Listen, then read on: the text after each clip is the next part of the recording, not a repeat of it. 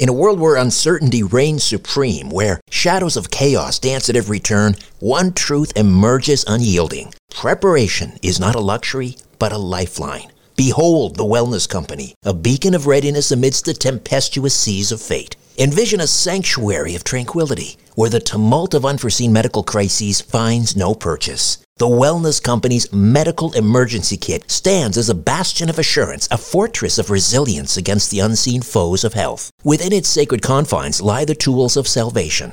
Ivermectin, to ward off the insidious whispers of disease. Emergency antibiotics, to quell the raging storms of infection. Antivirals, to vanquish the relentless tides of contagion, and more. The Wellness Company Medical Emergency Kit is not merely a collection of supplies, it is the embodiment of preparedness itself.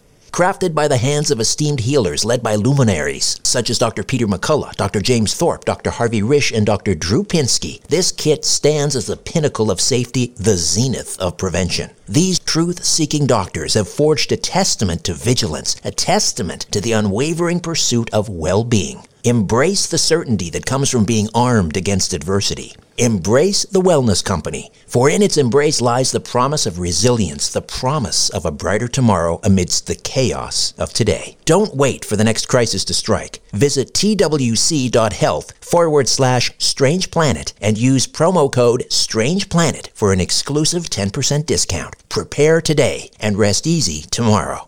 Hey, have you ever used CheapOair? For years, and I really like it. With CheapOair, you can book online, use their app, or even over the phone. They've got great prices on over 500 airlines and millions of accommodations. They're my go to for travel planning. And if you join their Club Miles program, you can earn points to save on the cost of your travel. Book on the app, and you get double points. Sounds like it's time I tried CheapOair. Call CheapOair at 855-247-3279 or visit cheapoair.com slash podcast. Conspiracy Unlimited with Richard Syrett.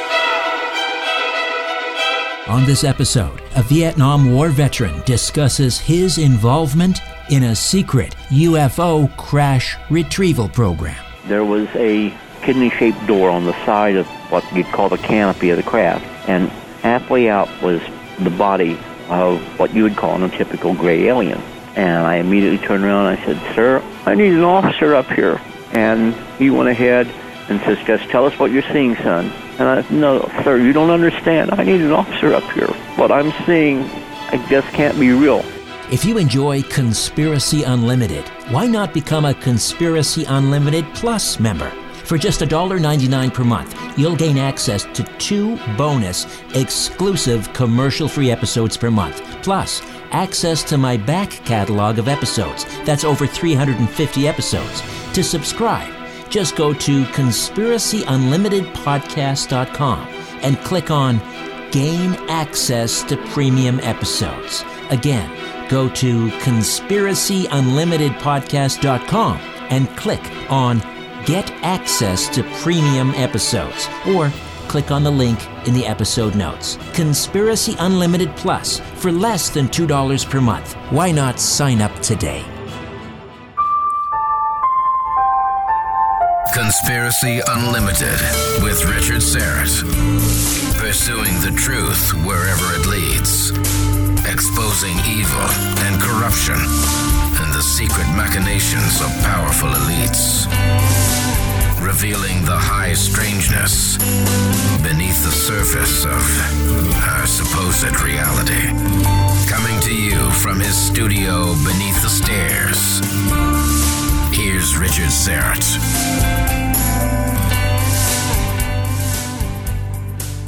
Welcome to your Wednesday. Clifford Stone is waiting in the wings to reveal some truly extraordinary information about his work recovering alien technology and alien bodies. Before that, one last reminder that my live web conference on digital consciousness with Jim Elvidge is happening tomorrow, Thursday, July the 9th at 10:30 p.m.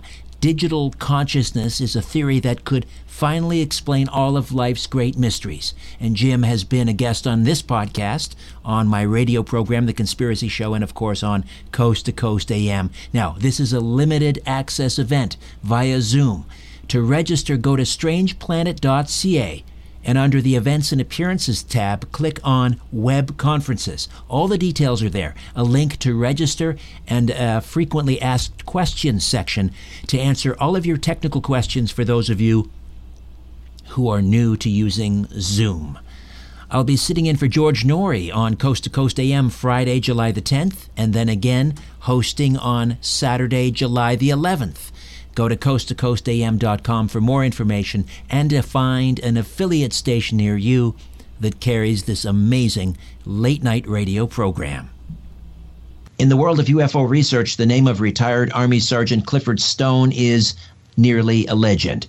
Decorated Vietnam combat veteran, he served 22 years. Clifford claims that he led a double life from the late 60s through his retirement in 1990. While officially assigned to an NBC team, that's Nuclear, Biological, and Chemical Retrieval and Abatement Detail, he asserts that he also served on top secret UFO crash retrieval missions where he had physical contact with downed ET craft and interactions with captured non human life forms. The official NBC team assigned allegedly served as a cover for those highly secretive and compartmentalized operations. And over a period of nearly 40 years, Clifford has amassed one of the largest private collections of authentic government documents, clearly establishing the hard reality of the UFO phenomenon. He's the author of UFOs Are Real and Eyes Only, the story of Clifford Stone and UFO crash retrievals. Clifford Stone, how are you? Fine, thank you kindly, sir. Clifford, for those not familiar with Operation Moondust, just give us the broad details of that. Well, Project Moondust was the overall recovery operation of objects of unknown origin for the U.S. government. Operation Blue Fly was the actual recovery of those objects, even in foreign countries. We'd move them to a safe haven area, then we would try to go ahead and exploit the technologies involved with those objects the official cover story was that, oh, these were nothing more than objects that were of Soviet origin, and we were recovering these to try to determine what type of advanced technology they were using. Nothing could be further from the truth. We knew these were objects of exotic origin that did not originate on the face of this planet. And we very much so wanted to retrieve the technology behind these objects. That's why we had these programs. In 1985, both code names Moondust and Blue Fly became compromised. They never did away with the programs. However, they went ahead and changed their names. In 1992, I did a report and I sent it to various members of Congress. Uh, our Senator Skeen here from New Mexico went ahead and helped me make additional copies and send them to members of Congress because at that time they were actually, which most Americans aren't aware of, holding a inquest as to whether the government was keeping information from Congress illegally, up to and including information on UFOs. Uh, at that time, no one knew of the NRO, which is the National Reconnaissance Organization.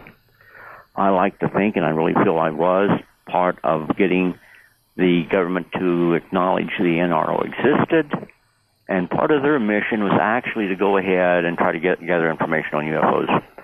They actually took photographs of UFOs that were classified above top secret, and that these photographs were uh, considered uh, sensitive compartmented information and covered under the special access programs. And to this day, most Americans are not aware of that.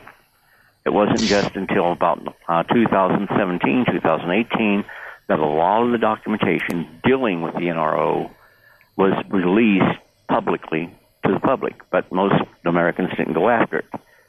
As a matter of fact, to be sure, in 1992, when they finally told members of Congress of a special committee, well, yeah, they did have a unit involved with the interest of things dealing with objects in space and all this, but it's primarily to deal with what the Soviets put up there, uh, which they didn't even acknowledge as existing, and that was the National Reconnaissance Organization.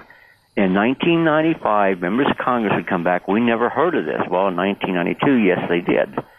So then they had to go ahead and say more about it at that time, which was a good thing because at that time they started releasing photographs and making it clear that they had taken photographs, and they made it clear, and they used the term which they wasn't supposed to use, but they used it, unidentified flying objects. Were either Moondust or Operation Blue Fly or any of the antecedents or those that came after, did they operate alongside of Project Blue Book? No. Blue Book was a public information program.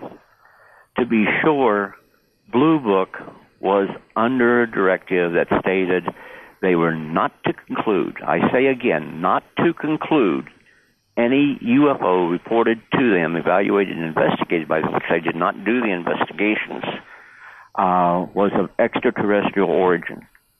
To be sure, the CIA and that office within the CIA, the Office of Scientific Intelligence slash Office of Scientific Investigation, they were the ones that actually did the investigation, the real investigation of UFOs. And they concluded that UFOs were real, that they were, some were, of extraterrestrial uh, origin under intelligent control by extraterrestrials, not of this world. And in 1953, it got very, very, very close that we almost had that information break out. The director of the, C- of the FBI, J. Edgar Hoover, got upset with the CIA because the Intelligence Activity Committee was very concerned about the UFOs that was being reported. On July the 19th and 20th, they picked up a UFO over Washington, D.C. It was confirmed and it was concluded this was a real solid object under intelligent control exhibiting highly advanced technologies. Then it died because it's just one UFOs and it didn't get a whole lot of publicity.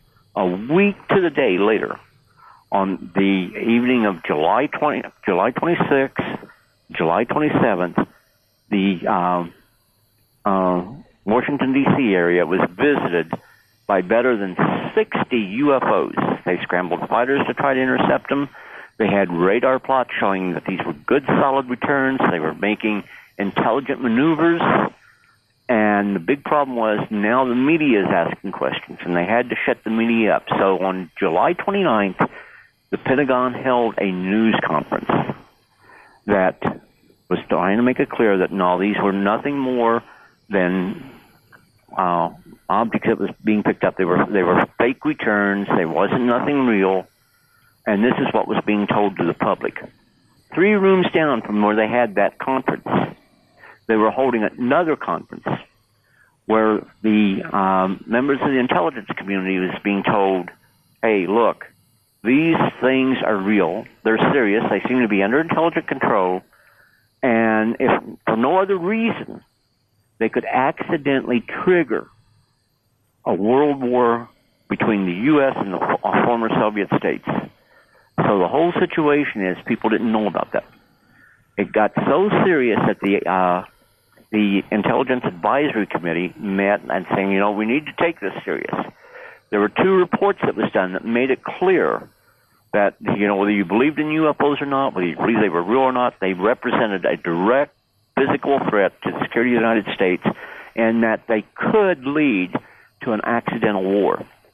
And the situation was was that the Air Intelligence Advisory Committee, or the and the Intelligence Advisory Committee of the CIA, concluded there needed to be every intelligence organization within the United States government involved in getting truthful, solid uh, information on UFOs and not just the Air Force, which the Air Force was always trying to get out of the picture. They needed to have a scientific committee to investigate UFOs. Clifford, when you say all of these people were on board with this, what, what prevented this from coming forward back then, as it's coming forward now? The, the information we have from the Pentagon and the Navy right now is one thing, but back then, was it subverted so it didn't leak out? Well, the whole situation was was it was hard to get documentation into the public hands to back up what I'm telling you right now. That information mm-hmm. is now available, but people don't bother reading it, and they they are zombie like in that they go ahead and they will they're they're controlled. The government tells them this is what you should believe, this is what's true, and the people believe that. If they tell them that the sky is green, then they're going to believe that, even though we know it's blue. Uh, back in the, in that day, people were much, much, much, much more patriotic. Blind patriotism is what we call it today. And I have a problem with blind patriotism because when I took my oath, it said, I will defend the Constitution of the United States against all enemies, foreign and domestic. And I put my life on the line. I put my career on the line. I put the possibility of me losing my family on the line there in, uh, what, 1986 because they told me to shut up and not say no more about UFOs, not to write to any members of Congress, not to go ahead and correspond with any government agencies. And I essentially said, you know what? You don't have the right. People have the right to know the truth, and I have a right to do what I'm doing. It's not a violation of any law. They relieved me of my duties. They made me undergo a psychiatric evaluation. When all that failed, they then tried to court martial me because I was failing to comply with a lawful order. And I didn't have any lawyers on on my side. As a matter of fact, some of the people in the UFO field were uh, put it out to, and I mean, John Price is one person that was a friend of mine. If they talked to him, he had several UFO researchers saying, "Well, if he if, if he exposes any classified information, we will report him." And true, that's a violation of uh, regulations, and it's also a violation of the Espionage Acts. So what I did, I tried to make sure I wasn't, you know, violating any real laws. I knew I was coming close because I wasn't talking the party line. But the whole situation is, uh, by the grace of God, the people that really knew what I was trying to do, and a lot of people in the field act, that behind closed doors actually agreed with what I was trying to do. So they sent me to a dance camp at Fort Lewis, Washington. And while I was gone, they released three field grade officers there at the unit that I was assigned to that's trying to do all this stuff to me. Can you tell me about your initial childhood experiences that would eventually lead to you being contacted by the U.S. military? Well, you know, I, I had a normal childhood all the way up to maybe, what, six, seven years old. Then I started to have some kids coming to see me about my same age, and you know we played together. But you know the situation was they were telling me, "Don't tell other people about us because they can't see us." And I thought that's crazy. I can see you, and everything went good.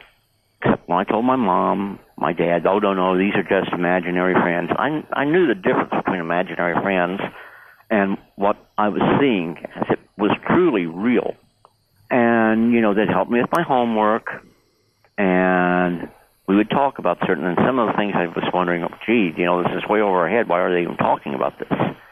But at that time, to me, they they were just normal school kids, just like me. Then one day, I came across this little bird. It just hatched from its egg, maybe a day old or something like that. It fallen out of its nest. It broke its beak and it's bleeding.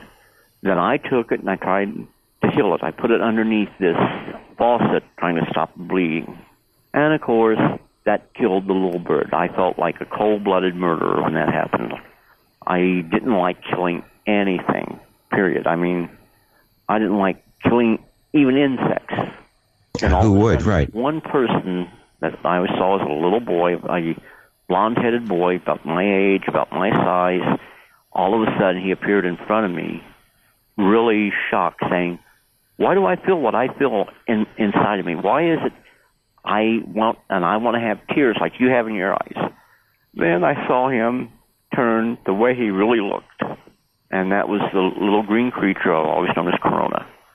When I saw that, scared me to death, and I knew something was terribly, terribly wrong. I ran to try to hide, and I ran. I hid behind the couch, and he showed up there. I ran and hid behind the area, the space between the refrigerator and the sink, and I felt like these little bony hands scratching me on the head. It's like saying, "You can run, but you cannot hide." Then he started very carefully, very patiently telling me, "Look, we have chosen you, and I will be following you throughout your life. The day you die, barring I have no accident that takes my life, I will be around to grieve your your passing. But, you know, we need to get to where we understand that this isn't something that is, you need to be crazy about. This is something that is reality. It's going on. Then at that time now, at a very young age, about six, seven years old, I had to make a decision to go ahead and accept what was going on in my life and learn from it or fight it, which it, eventually it would drive me crazy. So I chose to try to accept it and learn from it. So from that day on, I had these events, you know, going on in my life. I couldn't deny them. I mean, when I went through school, I'd even tell people about them. And of course, they'd make fun of these things, but I could not deny it because it would be like denying myself. If they choose to believe me or not believe me, so be it. Throughout my life, that's been my attitude. But the whole situation is, is that I tried to get in the military because I was, I was patriotic. I, I love my country. My country is like God, country, and mom's apple pie. And we had the Vietnam War at its height at that time. And I had friends going in and dying because of the Vietnam War. And I felt I had an obligation to serve my country. So I went ahead and signed up for the, they called it the delayed entry program. And I wanted to become a helicopter pilot. So while I was still in high school, I signed up for it. They sent me to Fort Hayes, Columbus, Ohio, to the MEB station there. And I underwent the physical there, and they determined at that time that I had medical problems, and I was permanently medically rejected from military service, so I was 4F. So now I knew I couldn't get in the military. I went ahead, graduated from high school there at Teays Valley, there at Ashville, Ohio. Then I went home. I'd been home for a little less than a month. I got a notice that they want to do a reevaluation on me. I'm sitting back. Why do they want to do that? Because normally that didn't happen. If you were evaluated permanently disabled, you didn't go back for a second time. But I got it, and of course my mom didn't want me to go off to war, and I said, Mom, that's not going to happen. I'm medically rejected from military service. So I went ahead and went there. When I got there, I passed everything with flying colors except for the physical. They had a captain that was doing the evaluation of the physicals, and he was permanently there. They had a colonel that was uh, from a hospital there in Washington D.C and he was visiting, and he told the captain, "Look, this is Friday. Take your family. Fourth of July weekend, by the way. Take your family. Go to Camden Park, which was an amusement park there in Huntington, West Virginia. I'll finish up the physicals here." He saved me the last. Then he called me and he says, I understand you really want to get in the service. I explained to him, I felt like I really have an obligation to serve my country I want to move ahead just because time is tight, and I know we were in the midst of discussing how you ended up in Vietnam despite being originally disqualified or being labeled 4F. Obviously, they wanted you there, and uh, they were they were willing to move heaven and earth to do it. But I'm just wondering if we if we could maybe tie a quick ribbon on that and then move into the actual your actual work in UFO retrieval. Well, when I got in, I, I saw that there were certain things where they were trying to groom me for certain things. Like at my AIT, going in for a clerk typist. Well, I got to see a typewriter one day in my AIT, which was eight weeks. But I had details every other day, and most of those were over at the intelligence office, base intelligence office, and they had a person in there from Fort Belvoir, Virginia, and he brought up the subject of uh, how do you feel about UFOs? Well, my mama didn't raise any fools, so I says, I don't know. I don't really give them much thought. So I think you probably give more thought than what you want to admit to. So he started to show me records, tried to started to show me pictures, and I noticed they were uh, marked with secret, top secret. Then they'd have a slash, and they'd have uh, other words following them, and at, at some point they could be up to eleven different words. And at that time, that was perfectly okay. But I didn't know what those meant. I knew what secret meant. I knew what top secret meant. And I said, you know, sir, I don't think you should be showing this stuff to me. He says, private, I'm not showing you anything that I don't have a reason to show you. So I went ahead, graduated from AIT, went to my first unit there at Fort Belvoir, Virginia, 36 Civil Affairs Company, 96 Civil Affairs Group. The first thing I did when I got to my company, I saw my first sergeant, First Sergeant Weeks, and I said, Sir, our first sergeant, I think you should know I can't type, but you're a clerk typist. I said, Yes, First Sergeant, but they didn't teach me anything. I said, No, no. You went there. It says here you can type 74 words per minute. I said, Yes, First Sergeant. They lied. So he went in to talk to the captain. When he went and talked to the captain, the captain went over my records and he came out and he asked me a strange question. Uh, what color of uniform do you have on there, Private? And I says, well, green, sir. I mean, Army, you know. He says, oh, I just want to see if you wasn't colorblind. What was, I didn't know at the time, my DD Form uh, 4 reflected that I had enlisted three years into the United States Air Force. That would come back to haunt me later on. So I went ahead and they decided, look, if you can't type, if you're not good as a clerk type, we need somebody as a unit NBC, uh, nuclear, biological, chemical, non-commissioned officer to take care of the NBC equipment, the field phones, and all that. I said, okay. So they said, okay, we're going to send you um, to school, uh, three-week course to learn what you need to know about this because it's going to be giving you this additional duty. So I went, and when I got to school, um, everything seemed normal. I mean, we learned about NBC. The only thing was out of the norm. They showed us some film, which, you know, it was more intelligence than what it would be anything to do with NBC. And they said, okay, here at 500 and some odd miles in space, this is planet Earth. And they went in, okay, this is the United States. Then they went down, this is New York, uh, New York City. Then they went down. This is a person sitting on a park bench in New York City, reading the newspaper. Then they went down. This is the headlines of that newspaper. All this being taken 500 plus miles in space. At that time, that type of technology wasn't supposed to exist. They never explained to us why they showed that to us. But the whole situation is, all of us that was there in, in my class, we all saw it, and I know not everyone was involved with UFOs, but I firmly believe, although, although I was never told, that this is part of my orientation to get me ready to be involved with UFOs. Now I go back to my unit.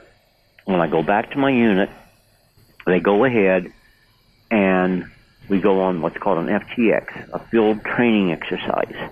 And that was at Indiantown Gap, Pennsylvania. While we're out there, word came in that there was a crash of a Soviet fighter in that area there, and we had to go out to recover.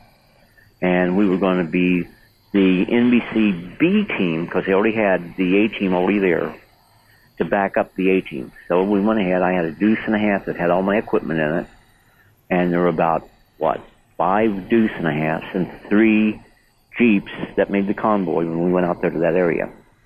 And when we went out to the area where the crash took place, I remember we went ahead. I started set up and they said, no, no, no, you don't have to worry about it. Said, we need you to do other things. And the guys that I met that I always, thereafter, I always called the colonel because I had a lot of contact with him. He said, son, I need you to take your Geiger counter, uh, APD 27. I need you to go out to the berm and call back the readings that you're getting off that Geiger counter. And I said, okay, sir. And he says, every couple of feet, I need you to call back the readings. So started off normal background radiation, and I went a little higher, a little higher. Then I got to the berm, to the top, and I looked down. I thought, oh my God, this isn't a Russian craft. It was like the heel of a shoe, where the rounded part, the back of the heel, went into the ground, and there was a kidney-shaped door on the side of what you'd call the canopy of the craft, and halfway out was the body of what you would call a typical gray alien. And I immediately turned around and I said, Sir, I need an officer up here. And he went ahead and says, Just tell us what you're seeing, son. And I said, No, sir, you don't understand. I need an officer up here. What I'm seeing, I just can't be real. He says, Just tell us what you're seeing. And finally, I started telling him what I was seeing. And I remember saying, Do you believe me? And he says, Yes, son, come on back down. I went back. They made me sit in the back of the deuce and a half. And I didn't have no field phones connected up like I had at the training site that I was at initially. I just sat back there and I monitored the two Prick 25 radios I had, and I watched. They came in. They had a crane lift up the craft itself, put it back on what we call a low boy, cover it with a canvas, took it out. Then I saw three stretchers, and they had three bodies on them. And what people don't understand, you even after death, you can pick up on things. Like these entities would say, they have families just like us. And they were recalling that they were no longer going to see their families again and other things. You know, I'm thinking, how do I get this stuff out of my mind? How is it I'm picking this up? This can't be real. More of my conversation with Clifford Stone when Conspiracy Unlimited returns. Hey, have you ever used CheapOair? For years, and I really like it. With CheapOair, you can book online, use their app, or even over the phone. They've got great prices on over 500 airlines and millions of accommodations. They're my go to for travel planning. And if you join their Club Miles program, you can earn points to save on the cost of your travel. Book on the app and you get double points. Sounds like it's time I tried CheapOair. Call CheapOair at 855-247-3279 or visit cheapoair.com slash podcast. Hey, have you ever used CheapOair? For years, and I really like it. With CheapOair, you can book online, use their app, or even over the phone. They've got great prices on over 500 airlines and millions of accommodations. They're my go-to for travel planning. And if you join their Club Miles program, you can earn points to save on the cost of your travel. Book on the app and you get double points. Sounds like it's time I tried CheapOair. Call CheapOair at 855-247-3279 or visit cheapoair.com slash podcast. Hey, have you ever used CheapOair? For years, and I really like it. With CheapOair, you can book online, use their app, or even over the phone. They've got great prices on over 500 airlines and millions of accommodations. They're my go-to for travel planning. And if you join their Club Miles program, you can earn points to save on the cost of your travel.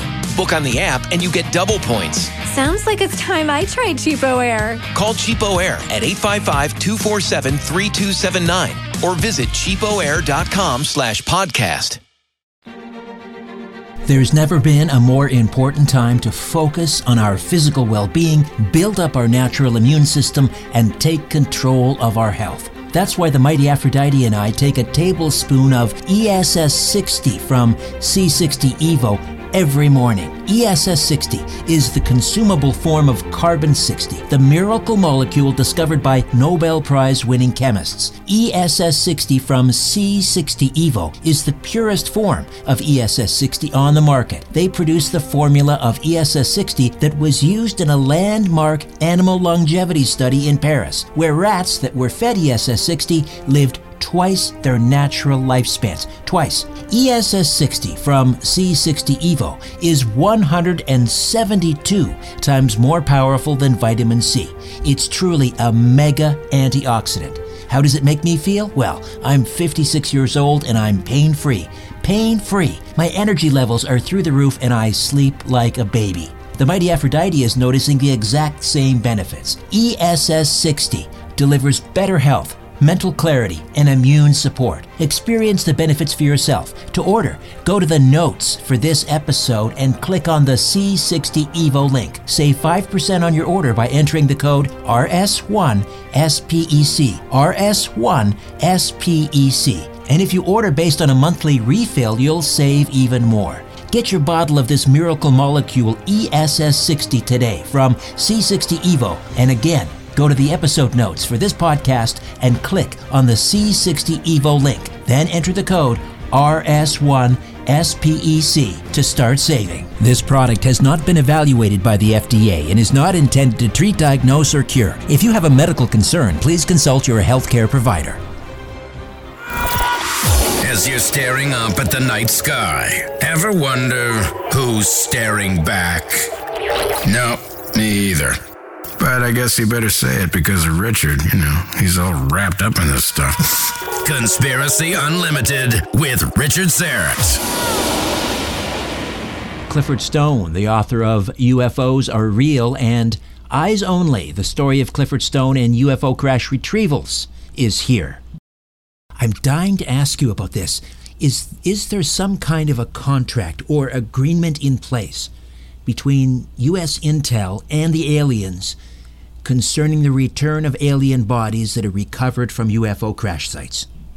There exists an understanding, I'll put it that way, between us and our visitors that their dead will be returned to them because they have reverence for their dead just like we have reverence for our dead.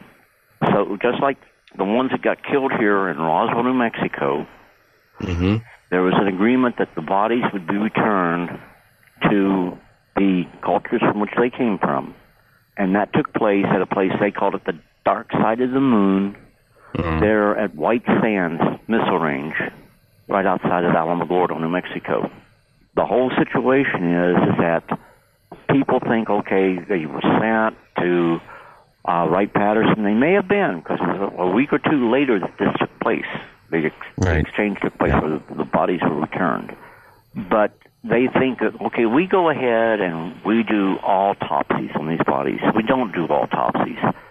The, the whole situation is we realize that we don't understand the internal mechanism of these entities. So we try to get to the point where we understand. So we do what is called dissections, where we understand, oh, this is how this works in our, our visitors. This is how this works in our visitors. But because there are several species, when I got out, I knew that I knew the existence of 57, and that was because of a medical book that the medical team had on the uh, there with the uh, UFO crash recoveries.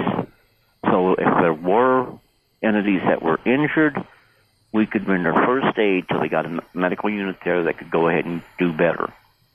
Right. And the closest I came to getting killed with this, it was in 1969 there at Fort Belvoir, Virginia. They took me to this location, which had a little building way out in the middle of nowhere. And they told me, okay, we have one of the visitors there. He's our guest. I go there, and when I go there, we go ahead. We have to walk through the fence, and they have guards there. Get back. There's this field desk and a chair. And one of the entities is sitting there, and he's looking down. And he looks up at me, and it's like you hear a voice that's in your mind. And he looked up at me and says, I am afraid. And, you know, I feel the emotions he's feeling, and I don't know how to explain that. But I said, what could I do? He says, my people are coming to get me. They don't want to hurt no one here. You can help to get me out in an open area. So I went ahead, talked to a friend of mine, Spec by Warwick. I says, you need to put some wire cutters out by the back, the, the fence out there, so I can go ahead and use them later on. He says, what are you going to do? I says, you don't need to know that. So I convinced everyone that the entity wanted to tell me something and show me something. There can't be any people there. The guy I always called the colonel. He is a little leery, but finally he went ahead. Well, you know, where am I going to go? So he went ahead, took everyone out. When everyone went out, I took our visitor, took him to the back, and I started clip like crazy to make a hole in that fence. And we got a hole in it. I put him through it. Then I heard people coming out and saying, halt, halt, halt, stop, or we'll shoot, stop, or we'll shoot. And I mean the loudest clacking I've ever heard in my life where they were locking and loading rounds. And I knew that night I was going to die. But anyhow, no one shot. All of a sudden, there was a craft overhead. It shined down a big bright light, I think pretty much blinded everyone. Mm-hmm. And it went on, lasted two or three seconds, then went off, and our visitor was gone. He was in the craft. Then, of course, my guy always called the colonel. We went back up. He chewed me out big time. Everyone says, well, you should have been court-martialed. You should have been. Well, maybe I would, but there'd be a whole lot of things people would be asking about. How can I be court-martialed helping a non-existent entity escape? But I went there and I, he, he said, you know, you should have let me know what was going on. I said, I couldn't. You, I, you brought me here and you said, this entity was our guest. And we were treating him like a prisoner. And we had armed guards with weapons loaded. If he tried to make any move to escape, we would have shot and killed him. That's not a guest. Anyhow, mm-hmm. We talked about that. Then we had other discussions about it later on. I think there was other protocol that was made up to where we would no longer treat them like they were captives. That they would really be treated more like guests, and we'd try to get through to where we could do something for them. Could you tell me what he looked like, this entity? Yeah, he was uh, uh, on a typical gray, but he was a little more than four foot tall, and he had cold, cold black eyes. But it was like I could go ahead, look in his eyes, and I could feel the warmth of his, for lack of a better term, spirit. He just wanted to hurt anybody, but he had this fear of not seeing his family no more. And All right, I couldn't we'll, uh, identify with that at the time. But less Sure. than a year later, I could because I was in Vietnam and we were in the pitch of several different battles. because you have such a, a vast collection of government documents related to this issue. Do you have photographs or film footage, video footage of any of these entities that you're not able to release? If I Did you hear that me? question truthfully, Oh. it puts me in harm's way. Ah, Hopefully, you right. can understand what I'm trying to say there. But I will say this: in '73, we went out to a field where there's allegedly a craft. When we got there, there's no craft, but there are all kinds of strange rocks out there. We formed a skirmish line. We were told to go and pick up any of the objects we find to be very, very strange. I went ahead as I'm going through. I knew that this time I was planning to get out of the army for good. But I mean, with all the events that happened in my life, I didn't know how I could ever explain this to people. Even though some of my friends, I showed them. I'm about to say what you were asking. I showed them pictures. I showed them documents. But but I had permission to do that. So now they knew, even though I sounded crazy when I was a kid in high school, now they knew I was working with it officially. And I had the documentation to prove it. One of the photo albums I had, as a matter of fact, was from uh, uh, um, Kodak, I think, and it, it was called Blue Book, which I thought was ironic. But I went ahead and I'm thinking, okay, you know, and I wasn't supposed to keep any of that stuff, but I thought I got to have something. Oh, these rocks were highly unusual. Never seen anything like them in my life, and never seen anything like them afterwards. But I thought if I get one of these, I can prove to people that I was involved in something. So I picked one up, put it in my boot, and left the with it there. As we returned back to my unit, I started to worry about it, thinking, you know what? This is so sensitive. They thought that I had this, they would probably go so far to take my life to make sure it doesn't get out in the public. So I kept it, and I had people, people didn't even know they were my friends, that held on to this rock for me. And I didn't say anything about it until about a year or two ago. Then I brought it out. And some of the people that I brought it out to, they went out, they tested it. Uh, Gaia, they had some equipment that they tested there, and they found that it would actually reverse magnetic fields. It would go ahead and be magnetic at times, then it would be non-magnetic. And at least three people told me that they felt that this rock had a personality of its own, but it had high strangeness. My friend from Bulgaria, he would have to tell you he thought there was things strange about it too. He also ran tests the same way. We hit it with a magnet. It showed to be magnetic. Then all of a sudden, it wasn't magnetic anymore. We checked the magnet that we used out. The magnet itself was no longer magnetic. And it would change the magnetic fields. Where it was a north-south uh, magnetic field, it'd reverse it to a south-north magnetic field. Uh, it would make a compass spin like it's going crazy.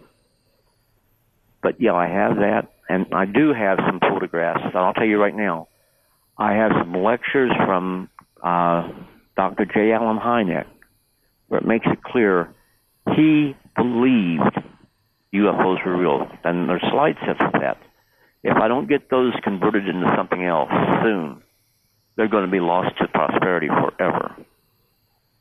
And I All hate right. that because these are really important to future generations so they can understand that this great man, who for the longest of time felt that UFOs would go the way of the sea serpent, stepped back and finally said, you know, we have to start listening to these people and not saying they're all crazy. Something's going on. So I, I want to go back to that agreement where alien bodies are returned. How does that work, or how did that work exactly? Well, exactly how it works, I wasn't involved in the internal network of that. But the whole situation is like if we're on our way to a crash site, Mm-hmm. actually this happened in November 1963, an incident right out there at, uh, uh, well, in California, what's the name of that air base out there? Edwards. Edwards Air Force Base. And it actually, there was a file in Blue Book before they pulled it, where they had a UFO that came down like a falling leaf, landed on a dry lake bed up there. They sent a strike team, which is a heavily armed security force, out to secure the craft that went down. Another craft appeared and came down over it. When this happened, the strike team was uh, notified and said, "Stay in place. Don't go any closer." Then, when the other craft, which looked exactly like the first one, was on the ground, got over it. I don't know how many feet or so above it. It started to go up slowly and gradually. Then the craft underneath, it started to sway like still like an old leaf being blown by the wind, and was lifted up until it was totally out of sight. Uh, that right there, they they launch rescue teams just like if we have a plane crash in the wilderness. We go looking for that aircraft and for survivors. They do the same thing. And one thing that people need to understand, they are highly evolved and intellectual cre- creatures. They aren't, you know, monkeys out in the jungle. Right. And all too often, you know, we say, oh, well, you know, they crash, they don't really care what happens. Well, no, no, they do. Mm-hmm. Uh, I had a little, and a person very close to me, and you know of her, she'd have to tell your story. Uh, but I had a little crystal, and I could hold that in my hand. I could see three dimensional uh, structures and everything, which if I would think about it and they'd show up dealing with their own planet. And uh, other things is you become, I guess I call it like being a sensitive. When I worked at Job Corps, I could pick up things with my kids out there. And they always said, uh, they said that I was uh, sensitive and called me something else because they knew I had this, and I'm going to call it a gift. A lot of people call it a curse, but they said, well, why don't you go buy lottery numbers and win money? And I made it clear to them, you know what? This right here is a gift where I can help you people. I can't make myself rich. I can't do anything to improve myself. But the situation is, when things are happening, I can help you. And I had one young lady one night, she was going to kill herself. I was at home. It was my day off. I couldn't escape that she was going to kill herself. So I went ahead and I went out to work. And, you know, the security guards are, well, everything's okay. Don't worry about it, Tony. Well, we went looking, and we went by the female dorm, and she was sitting out at the smoke shack, and something told me I need to stop and talk to her. So I went and talked to her. Mom didn't want to take her back. Dad didn't want to take her back. She had no place to go. In a week, she was going to be graduating from center. We've got about a minute here, Clifford. I'm sorry to rush you. We've got about a minute here. Okay, I gave her my phone. She went ahead, called her grandma. Grandma was going to take her. So I helped pay for her to get to her grandma. The next day I came in, she told me, says, you didn't even, was working yesterday. Why did you come in? And she told me, you knew I was going to kill myself last night. I says, yeah, I heard that. She says, you know how you tell me that you feel guilty every day of your life because other people died in Vietnam and you lived. Have you ever thought maybe God spared you so he knew when you got here with us, you would help us? And she said, I asked God last night for help, and he didn't come. I turned to her and I smiled and I said, You know, God was busy. So in his stead, he sent me. And, you know, the girl now, she's married, she has two children, and she's told her whole family about that night. Clifford, it's a remarkable story. Thank God you were there and uh, really appreciate your time. Clifford Stone, thank you so much. Thank you, sir. And forgive me for getting emotional, but you know what? When you live this stuff, it's part of your life.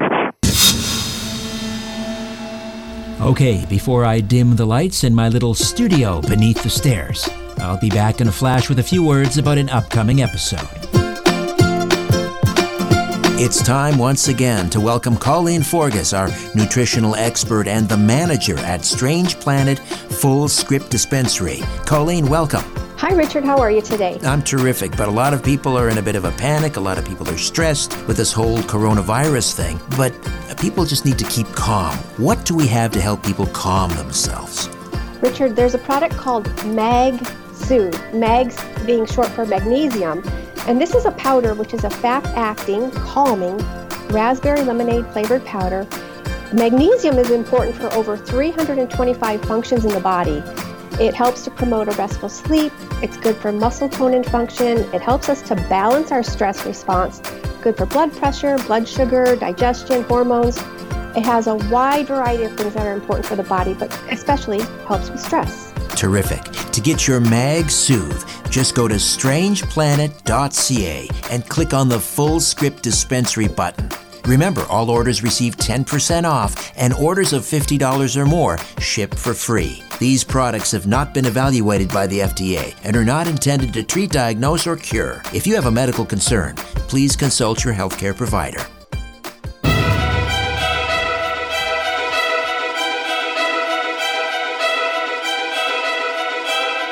Coming up next time, a comic book illustrator inspired by the great Rod Serling discusses the importance and influence of the Twilight Zone. You know, I call the Twilight Zone and Serling the father of American popular culture because you could name me anything in the fantasy, science fiction, horror, or related field like Mad Men, and I could trace it back to Serling and the Twilight Zone in less than six degrees of Serling. Until then, I'm Richard Syrett. So long for now. New Conspiracy Unlimited with Richard Syrett drops every Monday, Wednesday, and Friday at conspiracyunlimitedpodcast.com. Blow your mind. That is all for now. Oh, and remember to share and give a five star review because we have huge egos and need love. We're like cats, we need. We need constant petting. Hey, have you ever used CheapOair? For years, and I really like it. With CheapOair, you can book online, use their app, or even over the phone. They've got great prices on over 500 airlines and millions of accommodations. They're my go to for travel planning. And if you join their Club Miles program, you can earn points to save on the cost of your travel. Book on the app, and you get double points. Sounds like it's time I tried CheapOair. Call CheapOair at 855-247-3279 or visit cheapoair.com slash podcast. Hey, have you ever used CheapOair? For years, and I really like it. With CheapOair, you can book online, use their app, or even over the phone. They've got great prices on over 500 airlines and millions of accommodations. They're my go to for travel planning. And if you join their Club Miles program, you can earn points to save on the cost of your travel. Book on the app, and you get double points. Sounds like it's time I tried CheapOair. Call CheapOair at 855-247-3279 or visit cheapoair.com slash podcast.